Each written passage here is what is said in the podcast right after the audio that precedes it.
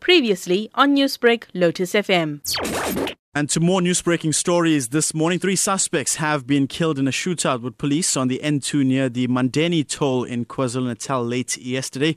Police were in pursuit of the car that was apparently used in a robbery when the shootout did occur.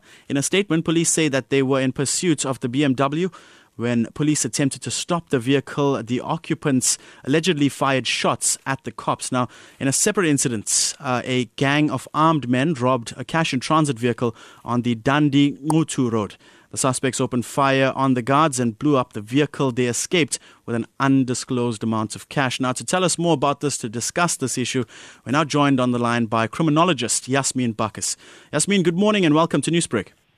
Good morning to Lotus FM listeners. On the back of the release of the crime statistics, what is your reaction to this latest incident where these three suspects have been killed?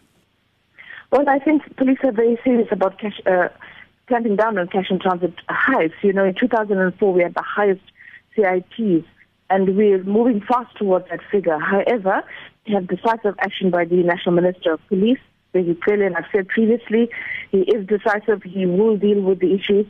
Um, we are seeing people come forth with information. One of the successes was the fact that there was cooperation and information did come in, which helped with the arrest.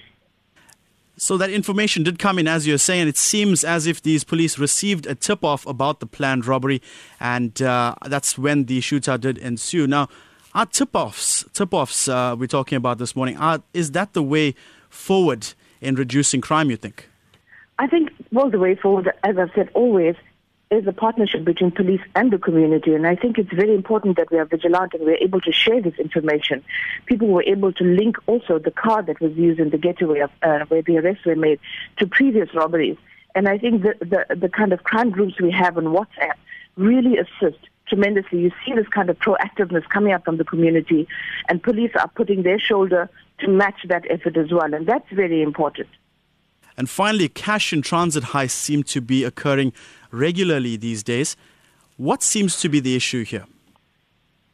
Well, look, you know, I think it's always been part of the landscape of South Africa, cash in transit heists, ATM bomb blasts, etc. You know, we call it a lot of pedestrian robberies are taking place, uh, robberies of people even at, you know, at the grants where they collect their grants, etc.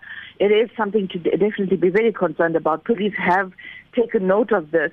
And I think there is strong action coming from our police national minister. And obviously, we see an improvement in their strategies. We see a full effort being put behind that. Um, it is tough economic times. It is recessions. Criminality will increase. And remember, South Africa is also a country that's under development. And wherever there is develop, development, there will always be crime. Yasmin Bacus, thank you so much for your time this morning. That is where we'll have to leave it.